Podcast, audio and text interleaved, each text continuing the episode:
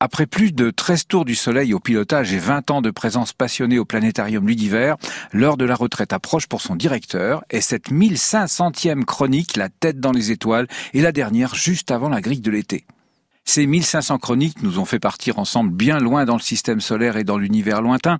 Nous y avons découvert au plus près de l'actualité spatiale et astronomique des expériences, des images et des phénomènes insoupçonnés auparavant, comme par exemple ces exoplanètes de plus en plus nombreuses. Des planètes découvertes autour d'autres étoiles que le Soleil, dont certaines sont de la taille de la Terre et situées dans la zone habitable de leur étoile. Zone habitable, c'est-à-dire pouvant avoir à leur surface de l'eau liquide. Et dans quelques années proches, les très grands télescopes en construction pourront sans doute y détecter les traces des éléments favorisant la vie. La réalité pourrait alors rejoindre la science-fiction. Découverte qui s'accélère car les domaines de l'astronomie s'élargissent en concernant de plus en plus de spécialités scientifiques. Et l'on peut autant parler du début de notre univers, devenu gigantesque, que des collisions à des échelles minuscules au sein des grands accélérateurs qui reproduisent les conditions de pression et de température extrêmes qui existaient lors du Big Bang.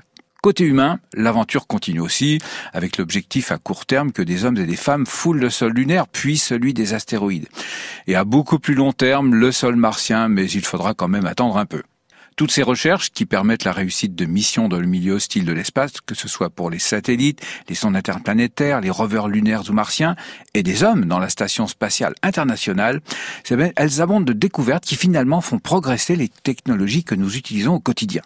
Et il nous restera toujours ce plaisir de la contemplation du ciel étoilé, avec cet été trois planètes en bonne position pour l'observation, Jupiter, Saturne qui passe à l'opposition, et Mars dont nous nous rapprochons.